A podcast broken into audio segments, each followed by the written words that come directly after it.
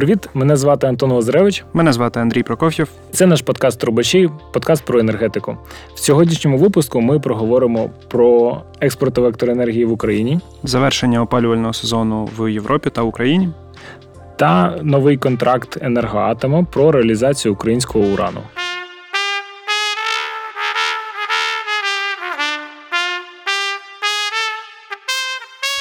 Отож, друзі, вітаю. Дякую вам, що ви знову з нами, що ви на нашому подкасті «Трубачі».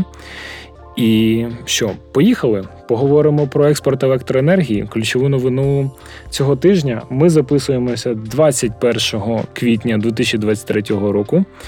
І отож, поїхали. Що там сталося у нас на... з експортом електроенергії? Ну, воно все ще стається.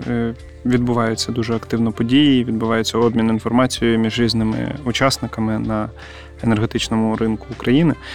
Ну, почалося все з того, що на початку квітня, сьомого квітня, пан Галущенко оголосив і підписав, що документ, який дозволяє відновити експорт електроенергії. Ми пройшли дуже важку зиму, і коли дійсно був дефіцит електроенергії, коли ми всі це на собі відчули, і от зараз ми в такій ситуації, коли у нас нарешті з'явився профіцит, і ми можемо відновити цей експорт електроенергії, що дуже важливо для нашого бюджету і взагалі для розвитку сектору, зокрема для відновлення. Треба зазначити, що у нас наразі відбувся профіцит електроенергії по декільком причинам. По-перше, зараз вже не так холодно, ми не споживаємо так багато електроенергії. Зараз більше з'являється сонце, тому у нас більше генерації від альтернативних джерел енергії. І, відповідно, як ви всі могли побачити, що у нас дуже великі паводки. І паводки, вони, в принципі, сприяють для гідроелектростанцій, для генерації електроенергії. Тому можна сказати, що профіцит у нас електроенергії є, він відбувається, але він, можна сказати, ситуативний і сезонний. Можна зазначити, що він десь у нас буде два-три тижні. Саме так. І, власне, важливо саме на цей період цю енергію кудись використати, щоб ну, не просто там відновити опалення, опалення, відновити освітлення на всіх вулицях вночі і там освітлювати всі стадіони, а краще цю електроенергію продати, наприклад, в Молдову, чи в Польщу, чи у Словаччину. І заробляти і, гроші. І заробляти на це гроші, платити податки і, і так далі. Ну і, і, власне, з одинадцятого квітня розпочав цей експорт спочатку в Молдову, потім в Польщу, і потім мав він відновитися у Словаччину, але щось не склалось.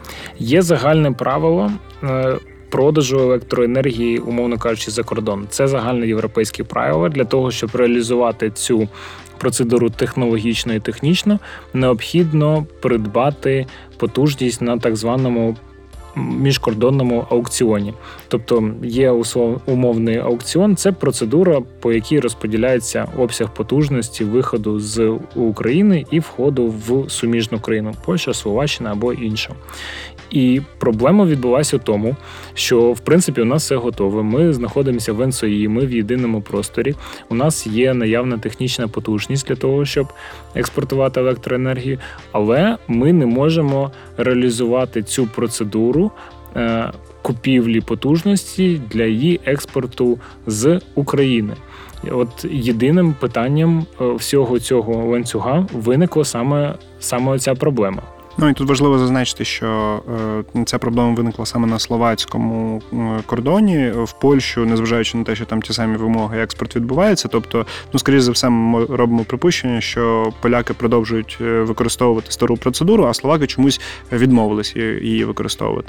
Молдовани тут, в принципі, особливо на них нема сенсу зупинятись, тому що вони дуже потребують імпорту електроенергії з будь-яких джерел, щоб не залежати від електроенергії, яка виробляється в Придністров'ї. Да, і, відповідно, що відбувається, те, що по факту ситуація полягає в тому, що через невиконану технічну процедуру ми не можемо фактично і фізично експортувати електроенергію з України в Європу, безпосередньо Словаччину і Угорщину. Серед, через невиконання цих умов по реалізації процедури аукціону продажу потужності. Да, і важливо значити, це має бути саме спільний аукціон, тобто аукціони Укренерго проводить окремі, там, де розподіляє тільки свою потужність, але це має бути спільний аукціон, де потужність виходу, умовно, з мережі Укренерго об'єднується з потужністю входу в мережу оператора словацької, ну, оператора словацької системи. Зрада? Виглядає все це як дуже велика зрада, і треба шукати винних в цій зраді. А це Тут ми любимо. Дуже цікава хронологія подій зовнішньої комунікації відповідальних інституцій і учасників цього процесу. Спочатку розпочалися комунікації з сторони різних телеграм-каналів і видань, і джерел про те, що Міністерство енергетики не виконує повноцінно свою функцію, і одним рішенням вони дозволили експорт електроенергії, але нічого для цього не забезпечили, щоб це по факту реалізувати.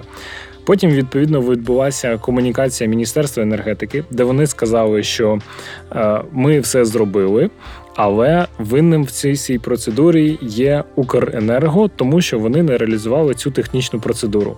І в свою чергу вийшло в Укренерго і сказало, що винні не ми, це проблема в регуляторі ен ка ер є ка пе, тому що вони не встановили відповідну регуляторну базу і процедуру, щоб вони могли реалізувати цей механізм. Да, регулятор почав позапланову перевірку Укренерго е, зразу після е, комунікації з боку Міненерго. І, е, власне, зараз е, цей, весь, е, цей весь процес триває, але висновок один, що е, експорт в повному обсязі не здійснюється, і Україна, власне, не заробляє ці додаткові, е, додаткові доходи, на жаль. Знайома для нас ситуація з усіма цими розбратами і нерозумінням того, хто що повинен робити. Ну, відповідно, з нашої точки зору, безпосереднім виконавцем цього процесу повинен бути Укренерго, і він за це відповідальний. Але, ну, умовно кажучи, вже шукати когось там винного немає сенсу, тому що факт в тому, що ми недоотримуємо гроші, і Україна від цього не заробляє. Ну да, Укренерго, звичайно, заявляють, що вони необхідні зміни подали регулятору на розгляд, а той їх проігнорував, але, ну, розуміючи цей процес, дійсно весь процес може розуміти найкраще саме оператор мережі, і менеджерити його, мабуть, так само мав би саме він. Але це нагадує нашу улюблену історію про те, що українці люблять чубитися. І, відповідно, на минулому тижні теж були цікаві такі інформаційні вкиди і інформаційні баталії в Фейсбуці між двома колишніми очільниками Нафтогазу, які сперечалися між собою, хто ж з них зміг здобути перемогу в арбітражі черговому про відшкодування Росією коштів Нафтогазу, про експропріацію її активів Чорноморнафтогаз в Криму після окупації. Це е, позитивна новина, виграш України в цьому процесі, і обсяг суми зафіксований, він полягає в п'ять мільярдів доларів. Але зазвичай, ну, ми ж не можемо, ми ж не можемо розподілити перемогу між усіма. Повинен бути хтось один, хто за це відповідальний. І отримує премію. Так. І, да, це, в принципі, наша, на жаль, національна особливість. Тому, в принципі, нічого дивного немає, але погано в тому, що хтось недозаробляє. Але добре, що це поки що закінчилось на рівні постів у Фейсбуці. Да. Да. Отож, переходимо до нашої другої новини. Це завершення опалювального сезону в Україні і в Європі. Це позитивно добра новина. Ми пройшли його достойно. Ми е, не витратили дуже багато газу, ніхто не змерз, як дехто хотів. Але е, все відбулося добре і планово. Ну так, перший, перший висновок, що Європа не змерзла, і всі ті ролики, які восени минулого року е, викладав «Газпром» і інші російські е, стейкхолдери енергетичні, вони не справдились.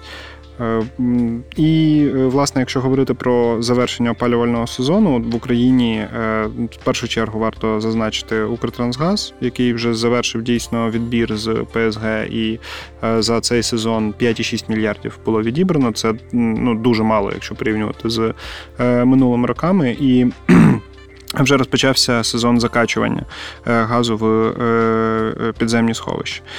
І, власне, іншим іншим аспектом, іншим аспектом підготовки до наступного опалювального сезону є збереження заборони на експорт природного газу українського виробництва і видобутку та на експорт енерговугілля з метою, власне, забезпечення національних інтересів і підготовки до наступного опалювального сезону.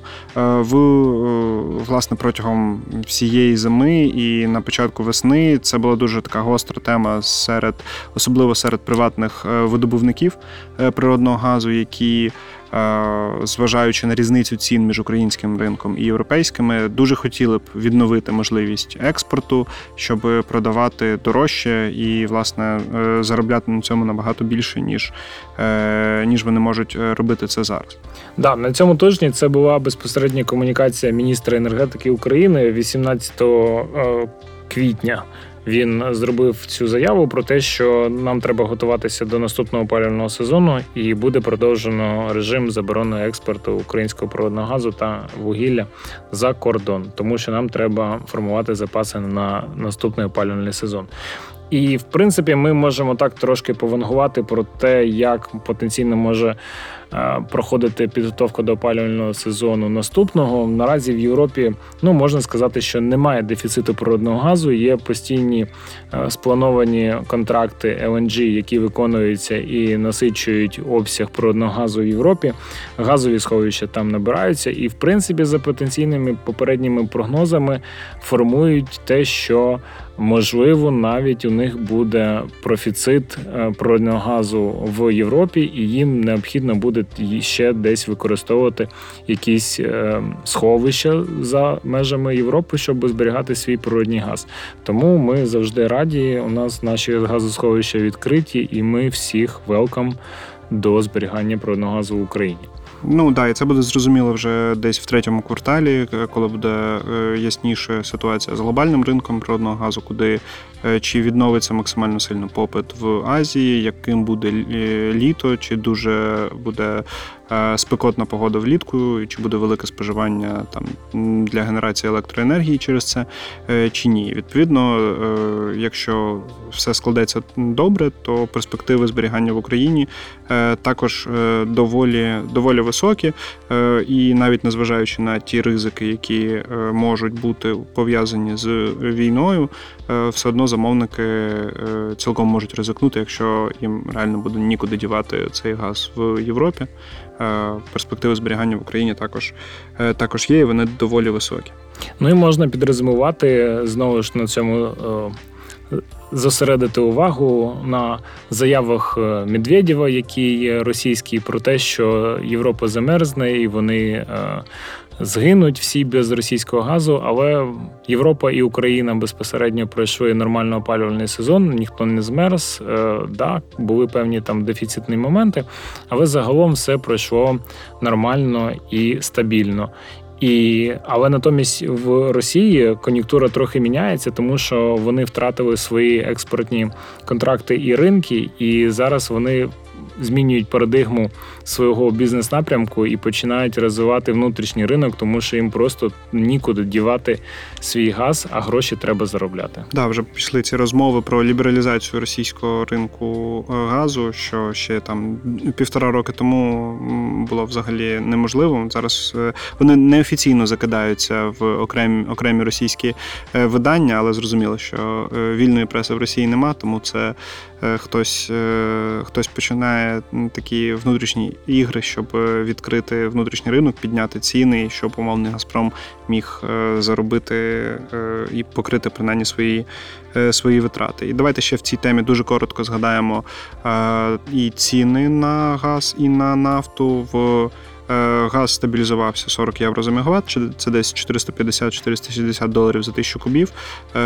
Тобто нормальна ціна, доволі приваблива для продовження імпорту ес пе ге в Європу, але й не, не така висока, як цієї зими. І друге, це ціни на нафту. Вони насправді знов впали до приблизно вісімдесят доларів за барель. Минулого разу ми обговорювали рішення ОПЕК, яке призвело до зростання цін. Зараз вони відкотились знову знов до більш низького рівня. Тому не, ну, не можна сказати, що ринки лихорадить, ситуація більш-менш стабілізувалася. Да. Думаю, цією новиною ми все. І, як завжди, наша улюблена мантра подкастера. Хочемо вам подякувати, що ви слухаєте нас, і заохотити вас підписуватися на наш YouTube-канал. Ви можете його знайти за надписом «Подкаст Трубачі». Ставте лайк, дзвіночок і ваші запитання. Також слухайте нас на подкастингових платформах, які вам зручно. І підписуйтесь на наш телеграм-канал, який називається також «Трубачі». Ми там публікуємо корисну інфографіку і новини в світі енергетики в Україні, в Європі і в світі взагалі. А також радьте нас своїм друзям, колегам і всім-всім-всім. Так, обов'язково. Отож, переходимо до нашої третьої новини. Вона така е, вузькоспеціалізована, але в ній є е, ядро перемоги. Е, новина полягає в тому, що Енергоатом е, – це компанія наша величезна, яка ключовий виробник електроенергії в Україні. Вона підписала з канадською компанією, яка називається Камеко, угоду про використання українського урану. В чому вона полягає? У нас є поклади урану, у нас є таке виробництво, як Східний ГЗК. Це державне підприємство, яке добуває уран як сировину. І цей уран Україна буде транспортувати, вивозити до Канади, де безпосередньо цей уран як сировина буде перероблятися в інший проміжний продукт, який необхідний в загальному ланцюгу виробництва ядерного палива. І потім в кінцевому випадку ми вже будемо отримувати західне ядерне паливо, яке виробляється за технологією Westinghouse, і будемо використовувати саме ці ядерне паливо для генерації електроенергії в Україні.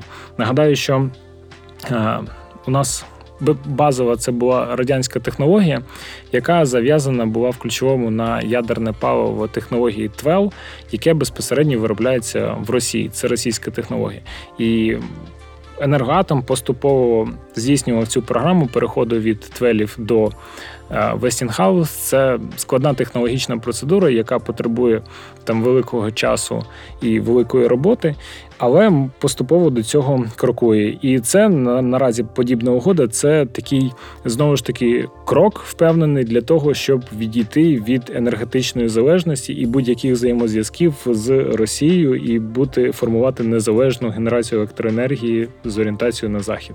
Да, ну і тут важливо зазначити, що за повідомленням Енергоатому цей договір передбачає, власне, постачання всього обсягу урану, що видобувається на схід ГЗК. І, власне, це дуже важливо для здобуття реальної енергетичної незалежності, бо, насправді, в атомній сфері Росія все ще перебуває в такій напівмонополії в, на світовому ринку.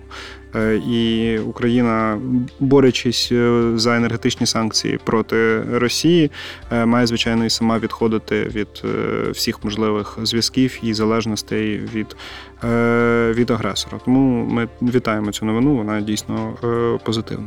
Це наша перемога і вклад команди Енергоатоми, тих працівників, які там наразі працюють, ті, які там працювали до цього і прикладали безпосередньо свої зусилля. Ми таких знаємо. Вони там їздили на зустрічі з цією компанією, домовлялися, але їх справу продовжили вже інші, але всі працюють на один великий результат. Тому той, хто нас пізнав, передаємо велике вітання. Пишіть, і дякую пишіть за таку... коментар, будь ласка. Пишіть коментар. Якщо ви зрозуміли, що ми говоримо саме про вас. Загалом ми проговорили всі новини, які хотіли за ці два тижні. Це ключові речі, які відбувалися. Хочемо вам, знову ж таки, подякувати, що ви нас слухаєте. Дякуємо за те, що підписуєтесь. Дякуєте, що радите вашим друзям, товаришам і колегам. Підписуйтесь. Знову хочемо заохотити, щоб ви підписувались на телеграм-канал, на ютуб-канал, лайк, дзвіночок і ваші коментарі нас також дуже мотивують. І дякую, що ви їх залишаєте. І нам завжди приємно зворотній зв'язок і комунікація з вами.